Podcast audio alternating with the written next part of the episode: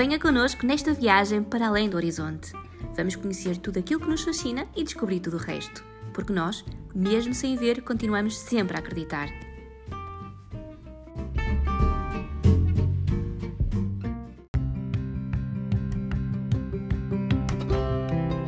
Bem-vindos a mais um podcast do blog Além do Horizonte. Eu sou a Bárbara e tenho comigo o Filipe, a Ana e o João e hoje o tema será IRS. Tudo o que precisa de saber antes de colocar a sua declaração de IRS. É isso o nosso tema de hoje. É verdade, vamos falar então uh, sobre este imposto de rendas sociais este mês de abril, que é o mês de liberdade, mas também é um mês em que milhões de portugueses vão entregar as suas declarações de IRS. O foco deste podcast serão os benefícios para as pessoas com deficiência, mas também vamos dar dicas para todas as pessoas sem deficiência. O João vai ser quem nos vai guiar ao longo desta viagem e a primeira pergunta é óbvia, no fundo, uh, o que é que uma pessoa com deficiência, João, uh, precisa de fazer para usufruir dos benefícios eh, fiscais que estão consagrados na lei? Eh, uma pessoa com deficiência, para poder ser considerada uma pessoa com uma deficiência fiscalmente relevante, tem obrigatoriamente que ter um atestado multiusos comprovativo de que tem um grau de deficiência igual ou superior a 60%. Tem que o entregar na autoridade tributária e, eh, e nesse caso em específico, é relevante verificar aqui dois fatores que Provavelmente haverá algumas pessoas que não terão muito consciência disso, porque nem todos os atestados multiusos são definitivos. Portanto, os atestados multiusos que são definitivos, basta entregar uma vez na autoridade tributária e a pessoa, a partir desse momento, ficará para sempre como sendo uma pessoa com uma deficiência fiscalmente relevante. Contudo, há pessoas que têm uma deficiência, que neste caso em específico têm um determinado período de tempo em que será necessário fazerem uma nova reavaliação numa junta médica para poderem ter acesso a um novo atestado multiusos. E como tal, quando tiverem esse novo atestado multiusos, terão que o entregar novamente na autoridade tributária para verificarem se efetivamente passam a uma situação de deficiência definitiva ou se continuam numa, numa situação de deficiência temporária por mais um determinado período de tempo. E como tal, é sempre relevante estar atento a este pequenino fator, porque de facto as pessoas poderão chegar a um determinado ano em que o atestado multiuso já tenha caducado, se não tiverem feito essa entrega na autoridade tributária, não serão consideradas pessoas com uma deficiência fiscalmente relevante e, como tal, não poderão usufruir destes benefícios fiscais. Para além disso, também é relevante entregarem o atestado multiusos na empresa, para informar a empresa que está numa situação de deficiência, tendo em consideração que, dessa forma, pronto, terão outros tipos de benefícios, nomeadamente terão uma retenção na fonte mais favorável, uma vez que existem tabelas específicas para as pessoas com deficiência. Os exemplos desta certidão multiusos temporária são, por exemplo, os doentes oncológicos, não é, João? Precisamente, ou seja, há pessoas que os doentes oncológicos, muitos deles têm, não têm uma incapacidade definitiva, têm uma incapacidade temporária, portanto, dois, três anos, e ao fim desses dois, três anos requer uma nova avaliação. E muitas dessas pessoas que tiveram uma incapacidade igual ou superior a 60%, eh, no final desse, desses dois, três anos, depois de terem feito o tratamento, quer dizer, podem continuar a ter um grau de incapacidade, mas porventura não chegar aos 60%, e como tal, essas pessoas perdem estes benefícios fiscais, tendo em consideração que não são consideradas pessoas com uma deficiência fiscal fiscalmente relevante e é que se deixarem passar esse prazo, depois podem incorrer em, em cumprimento e, e, pode ser um sarilho muito grande. Se tiverem direito a benefícios fiscais, podem ter que devolver e, isso pode ser uma situação Precisamente, precisamente. E, portanto, a autoridade tributária, a partir do momento em que o atestado esteja caducado, se a pessoa não fizer absolutamente nada, será considerada como sendo uma pessoa que não tem deficiência.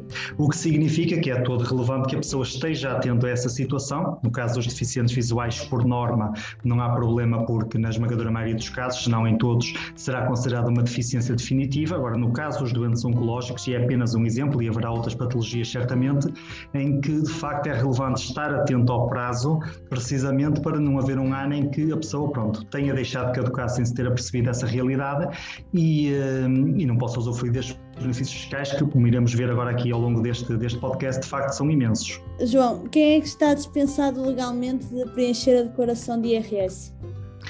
Hum, pronto, isto aqui neste caso em específico é exatamente a mesma coisa, quer seja pessoa com deficiência, quer não seja pessoa com deficiência, é exatamente a mesma coisa. Portanto, pessoas que tenham rendimentos até 8.500 euros e não tenham feito retenção na fonte estão dispensadas de entregar a declaração de IRS.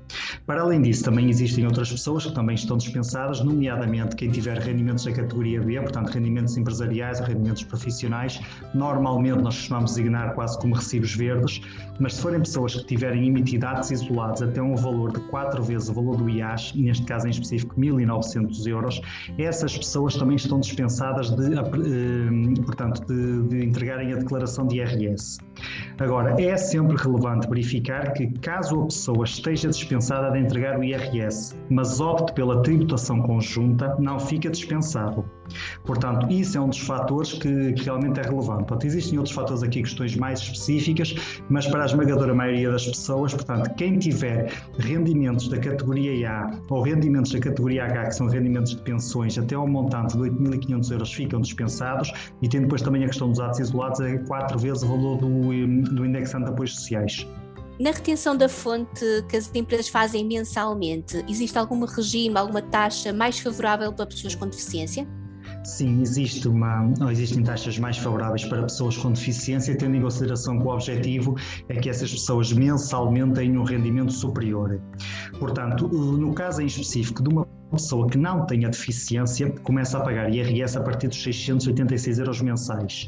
No caso de uma pessoa com deficiência que seja não casado ou que seja casado com dois titulares, começa a pagar IRS apenas a partir dos 1.310 euros.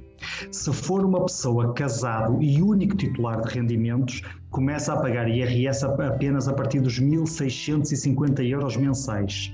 Portanto, a retenção na fonte só é feita a partir desses montantes, o que significa que, de facto, é uma diferença muito significativa comparativamente a uma pessoa que não tenha deficiência e, como tal, é precisamente um dos fatores que faz com que as pessoas, é de todo relevante, que entreguem o atestado multiusos comprovativo da situação de deficiência na empresa para poderem usufruir destas taxas de retenção na fonte mais favoráveis. No momento da entrega da declaração do, de IRS, as pessoas com deficiência, eh, elas são tributadas pela totalidade dos, dos seus rendimentos?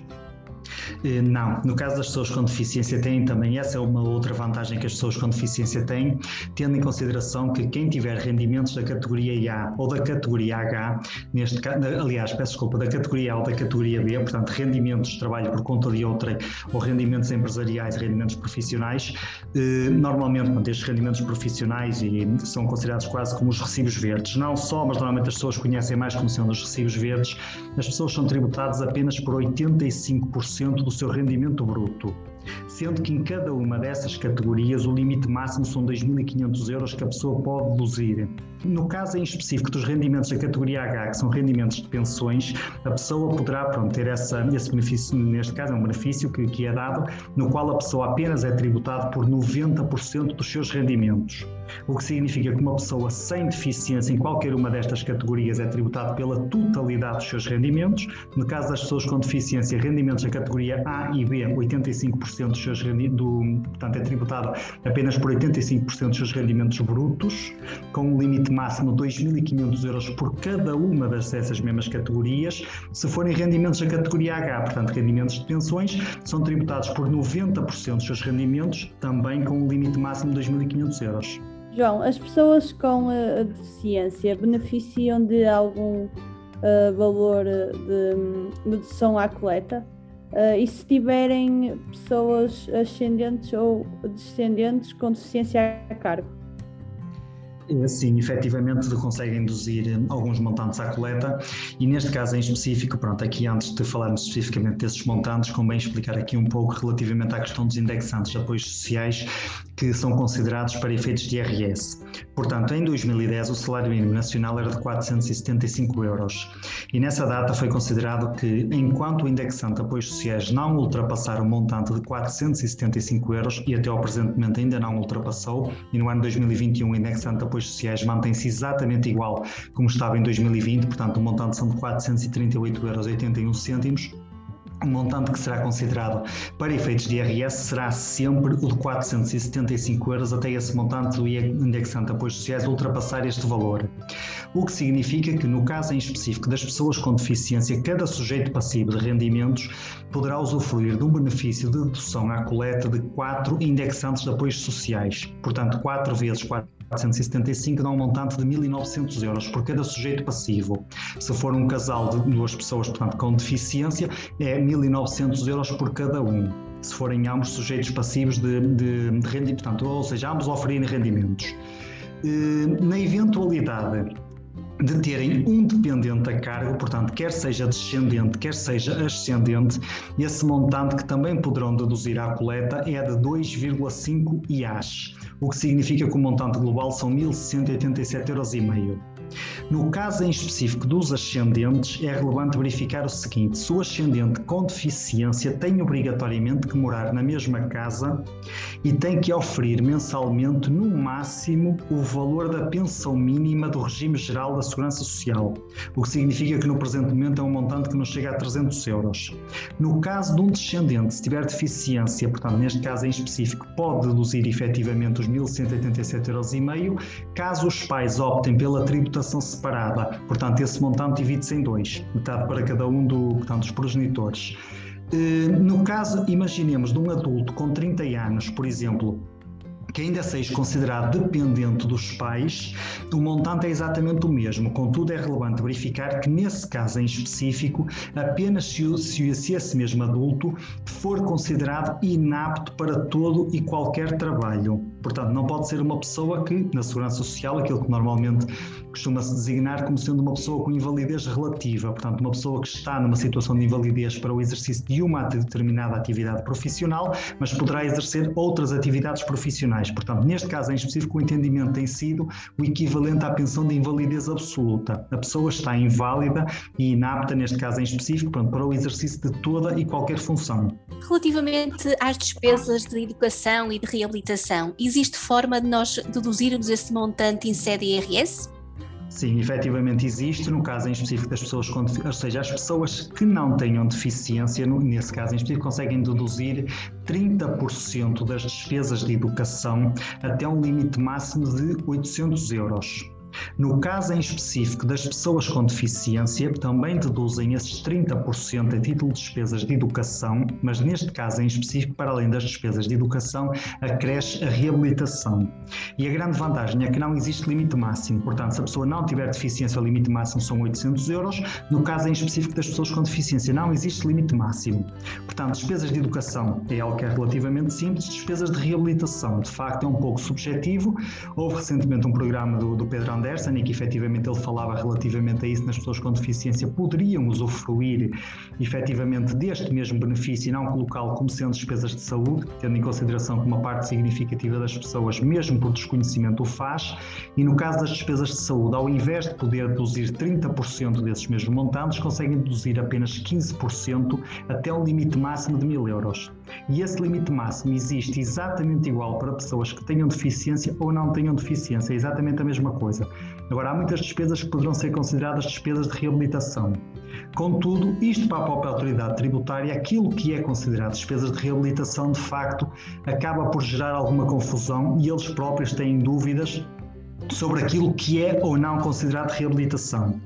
E precisamente nesse sentido, nós vamos deixar aqui na descrição deste mesmo podcast não só esse programa do Pedro Anderson em que ele fala relativamente a isso, mas também aqui uma ficha doutrinária constante no, no portal das finanças, portanto, que ela decorre do processo 4608 de 2016, portanto, que ele teve um, portanto, um despacho favorável que foi emitido por parte da senhora Diretora-Geral da, da Autoridade Tributária, que foi no dia 4 de maio de 2018, em que fala especificamente especificamente sobre aquilo que a autoridade tributária considera como sendo despesas de reabilitação. Mesmo assim, acaba por ser um bocadinho subjetivo, pronto, as pessoas poderão ler, quem tiver interesse poderá fazer a sua própria interpretação, porque em muitas situações de facto, nomeadamente, quer dizer, quem tiver uma pessoa que tenha deficiência e tenha, por exemplo, a fazer terapia da fala, fisioterapia, seja o que for, nesse aspecto faz todo sentido. Agora, haverá aqui outras matérias que serão um bocadinho mais dúbias se efetivamente se trata de reabilitação ou se trata de despesas de saúde.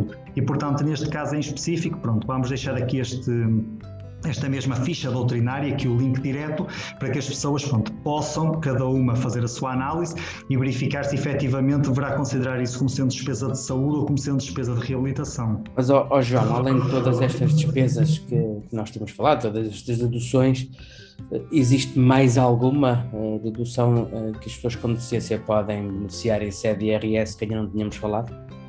Sim, existem. Portanto, as pessoas com deficiência poderão deduzir 25% dos montantes que pagam eh, para, seguros de, para seguros de vida ou para associações mutualistas, desde que, e isto aqui é relevante, eh, cubram apenas, eh, portanto, o, o, risco de morte, invalidez ou eh, pensão por velhice. Nesse caso em específico, pronto, esse montante de 25% não poderá ultrapassar os 15% do montante global de dedução à coleta. Portanto, isso aí é um elemento que é relevante. Para além disso, também existem outras despesas, e neste aspecto aqui também é transversal, portanto, outras deduções que a pessoa poderá fazer têm a ver especificamente com o valor dos lares. Portanto, uma pessoa que esteja num lar, que tenha um, um por exemplo, um, um, dependente que esteja num lar, eh, desde que essa pessoa não tenha rendimentos superiores ao salário mínimo nacional, é possível deduzir 25% das despesas do lar até ao limite máximo de 403,75 euros. Pronto. Neste caso em específico, é exatamente a mesma coisa para pessoas com deficiência ou pessoas sem deficiência. A questão dos lares é exatamente igual. Portanto, as pessoas com deficiência, de certa forma, acabam por usufruir dessas mesmas vantagens da questão do, portanto, dos seguros de vida, da questão, da, da questão das associações mutualistas e, penso que claramente pronto, é, um, é uma tremenda mais-valia, tendo em consideração que realmente, pronto, de certa forma, tendo em consideração que isso abata a coleta, de facto as pessoas com deficiência acabam por pagar muito menos imposto do que uma pessoa que, que não tenha qualquer tipo de deficiência. João, relativamente aos sujeitos, na, no caso da retenção da fonte com base numa taxa deliberatória, poderá existir alguma vantagem eh, no fundo, em efetuar aqui um englobamento eh, destes rendimentos?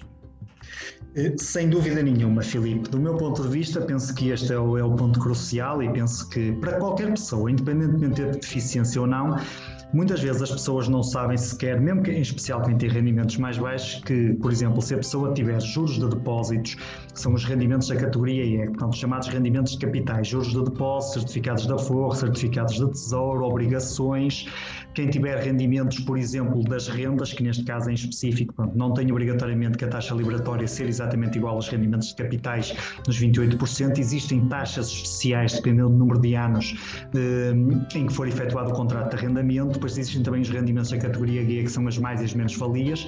De facto, isso é possível englobar no IRS. E aqui convém sempre fazer a simulação, e também uma das coisas que vamos deixar aqui neste podcast é exatamente o simulador da autoridade tributária, para que as pessoas possam verificar se efetivamente lhes compensa ou não. No caso das pessoas com deficiência, em especial para aquelas que têm rendimentos mais baixos, eu não tenho dúvida absolutamente nenhuma que efetivamente compensa muito.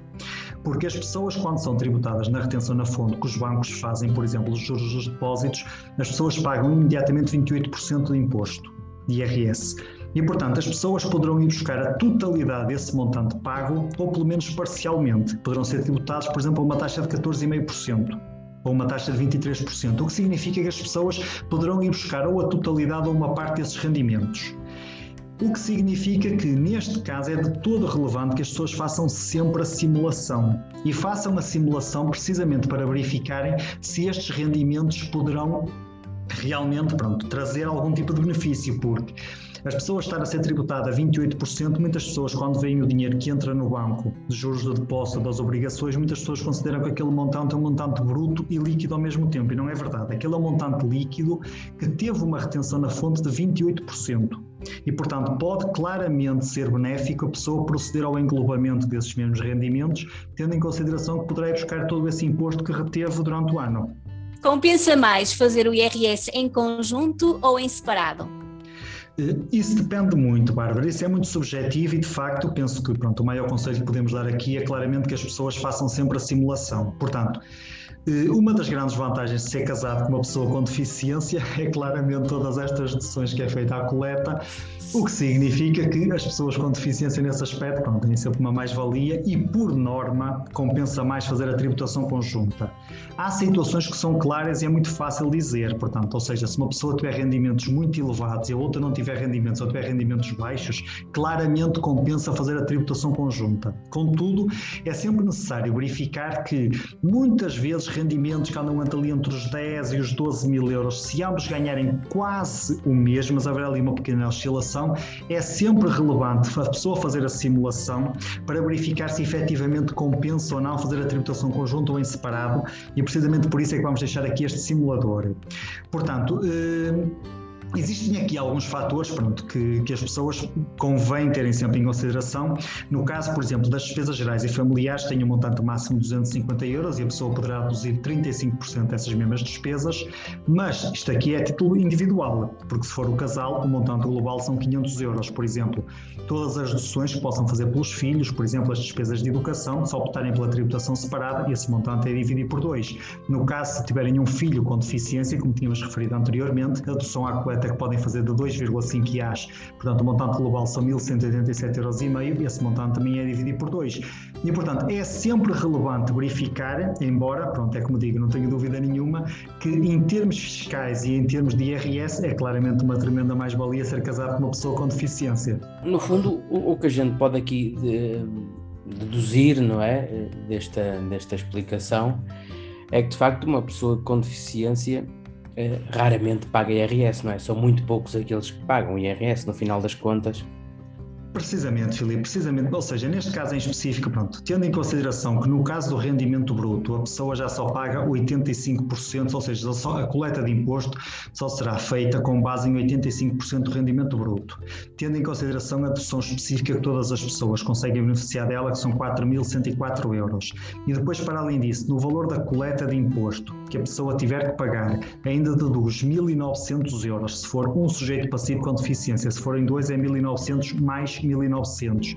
Depois de ter todos estes benefícios, e alguns deles, pronto, ainda não falamos aqui, porque é exatamente igual para pessoas com deficiência ou não sejam pessoas com deficiência, nomeadamente, por exemplo, a questão das rendas também é possível deduzir até um montante, ou seja, de 15% do valor das rendas até um montante máximo de 502 euros sendo que nesse caso em específico, pronto, há aqui algumas especificidades, são questões muito técnicas, já tem que estar aqui no abrigo do novo regime do arrendamento urbano, pronto, já tem que estar o contrato registado na, na, autoridade tributária. Também temos aqui especificamente a questão das despesas de saúde, que é exatamente igual para quem tiver deficiência ou não tiver deficiência, pode reduzir 15% desse montante até um montante global de mil euros. Eh, e, portanto, ou seja, tem aqui um conjunto de situações que efetivamente permitem às pessoas com deficiência, praticamente, na sua esmagadora maioria, não pagar IRS. Há aqui também um pequenino fator que eu também gostava de falar, porque isto se calhar algumas pessoas até terão aqui alguma confusão, que são quais são os rendimentos que estão isentos e rendimentos que não contam para a coleta de IRS, portanto, para o rendimento bruto. No caso em específico das pessoas com deficiência que acumulem rendimentos de trabalho com a prestação social para a inclusão, independentemente se é só a componente base ou ter aqui pronto, alguma parte relativamente ao complemento, a prestação social para a inclusão não é considerado rendimento ou seja, neste caso está isento e não paga IRS. E isso é sempre relevante.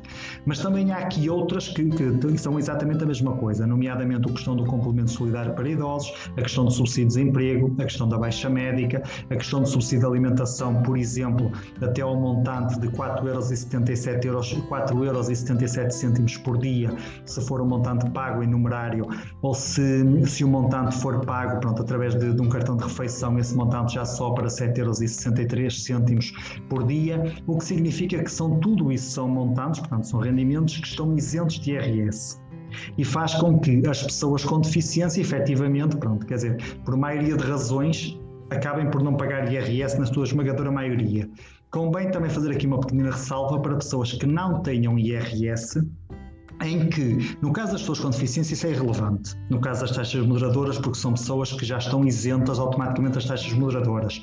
Mas estes rendimentos que não são considerados para efeitos de IRS, nomeadamente a questão da baixa médica de subsídio de desemprego, já é contabilizado pela autoridade tributária, por exemplo, para a questão da insuficiência económica nas taxas moderadoras. Portanto, isto aqui não tem a ver diretamente com a deficiência, é para pessoas sem deficiência, mas é importante estarem atentos a isso. Não conta para efeitos de IRS, mas conta para efeitos de taxas moderadoras, por exemplo.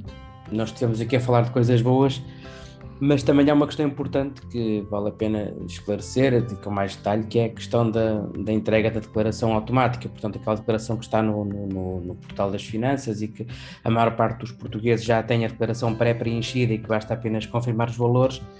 No caso das pessoas com deficiência, essa funcionalidade não existe, não está disponível, não é?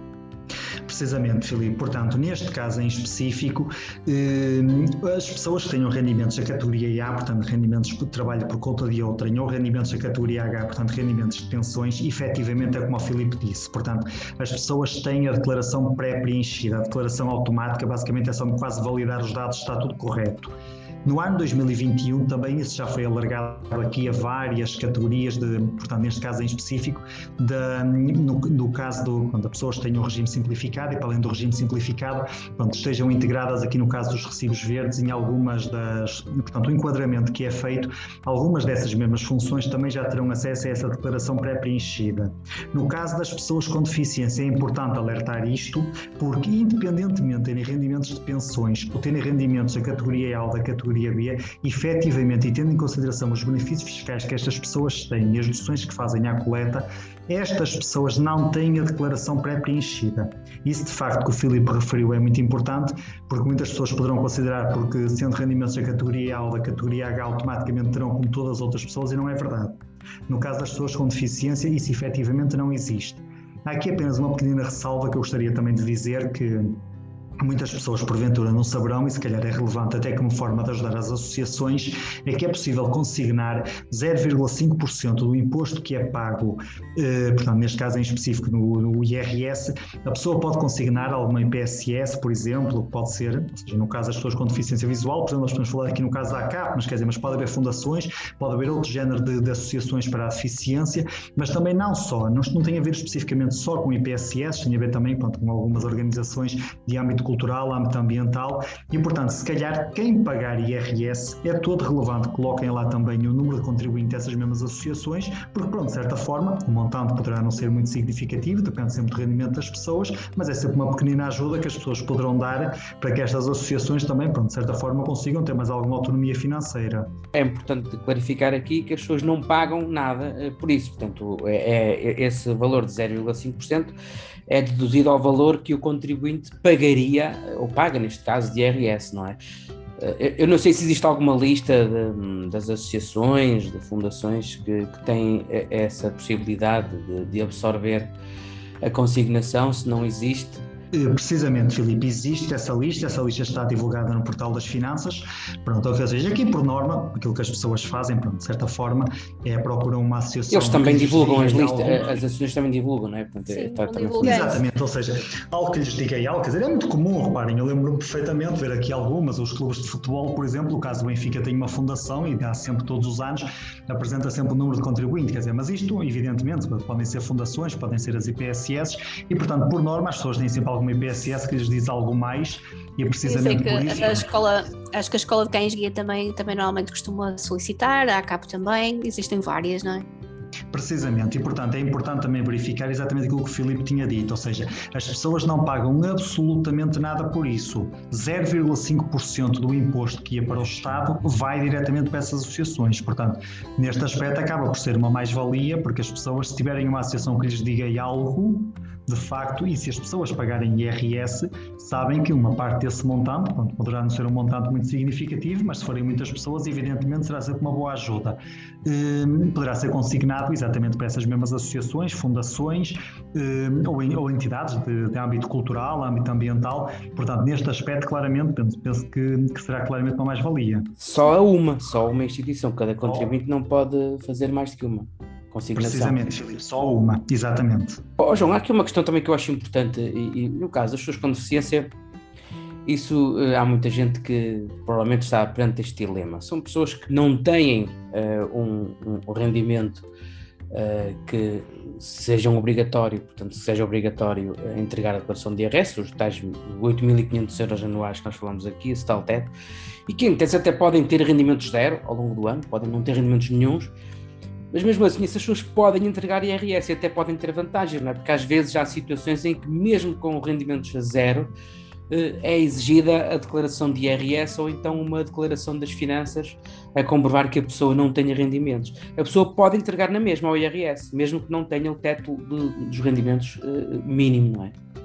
Precisamente, Filipe, pode e é todo aconselhável, e tendo em consideração bom, que neste caso em específico também não será nada assim de, de muito significativo a pessoa poder fazer a declaração de IRS, pronto, e de facto, também para quem não souber, pronto, como também há sempre aqui algumas associações e tudo mais que ajudam as pessoas precisamente nesse sentido a poderem integrar a declaração de IRS, há apenas um pequenino fator que é relevante, pronto, que eu não sei se há pouco esclareci isso, não, que é o seguinte, as pessoas que não tenham rendimentos até 8.500 euros, efetivamente então têm que entregar a declaração de IRS. Contudo, se tiverem feito a retenção na fonte, mesmo os montantes sendo inferiores, as pessoas terão que entregar, nesse caso em específico, declaração de IRS. Dou-vos aqui um exemplo muito simples. Uma pessoa que tenha trabalho intermitente, trabalha apenas no verão, teve o ano todo sem trabalhar, mas no verão trabalhou um mês em que, por exemplo, ganhou 2 mil euros, esses 2 mil euros foram tributados em IRS. No final do ano, mesmo que a pessoa tenha apenas, por exemplo, 7 mil euros de rendimento e não chega aos 8.500 euros, tendo em consideração que fez retenção na fonte, nesse caso em específico, essa pessoa terá obrigatoriamente que entregar a declaração de IRS. E, portanto, é de todo aconselhável que o façam, independentemente da pessoa ter deficiência ou não. Mesmo pessoas sem deficiência que tenham rendimentos baixos, nesse caso em específico também é relevante que o façam. Quer dizer, no caso em específico da declaração automática, aquilo basicamente é só mesmo validar os dados que ali estão, a pessoa entrega, não perde absolutamente nada por isso. Há muitas pessoas também que optam pela questão da, da declaração automática e se não fizerem absolutamente nada, no dia 30 de junho, que é a data em que termina a entrega da declaração de IRS, aquilo é considerado como se a pessoa tivesse entregue. Portanto, os dados que lá estão, mesmo que a pessoa os tenha validado ou não, são aqueles dados que serão considerados. Contudo, se a pessoa tiver a receber algum reembolso, por exemplo, essas pessoas serão as últimas, porque será considerado que apenas entregaram o IRS no dia 30 de junho. O que significa que se as pessoas tiverem algum dinheiro a receber, evidentemente é todo relevante que as pessoas comecem entreguem logo no início de abril, porque de facto dessa forma mais rapidamente irão receber esses montantes. Mas este é um dado muito relevante e eu, eu, gostava só de clarificar isto, eh, porque por vezes as pessoas têm ideia, ou pelo menos antigamente, quando nós nos atrasávamos na entrega do IRS, obviamente eh, tinha, havia direito ao pagamento da coima, né, que não era assim tão pequena como isso. Então, neste caso, é, é uma questão relevante, quer dizer, se a pessoa não entregar IRS e se o, o seu número de contribuinte for elegível para a declaração automática, a pessoa não se sujeita a pagar a coima, simplesmente os valores que lá estão pré-preenchidos são assumidos pela autoridade tributária, é isso, não é? Precisamente, Filipe. Portanto, para quem tiver rendimentos da categoria A, portanto, trabalho por conta de outra, quem tiver rendimentos de pensões, ou para quem tiver rendimentos pronto, da categoria B, no qual seja, pronto, esteja no regime simplificado e sejam algum do enquadramento dessas mesmas funções, aqui, pronto, eu sei que psicólogos, médicos, enfermeiros, há muita coisa, são um conjunto vasto, a autoridade tributária divulgou essa lista, e efetivamente aqueles têm acesso também à declaração automática. Essas pessoas, se não entregarem a declaração de IRS no dia 30 de junho, aquilo, aquilo é feito automaticamente, portanto é considerado como se a pessoa tendo a entregue com base nos dados que lá estão.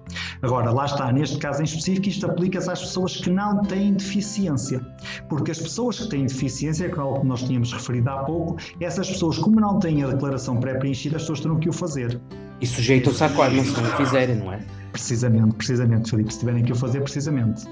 Muito bem, João, Bárbara e Ana, penso que está tudo esclarecido e, portanto, espero que este podcast tenha sido útil. Até um próximo podcast. Um abraço para todos.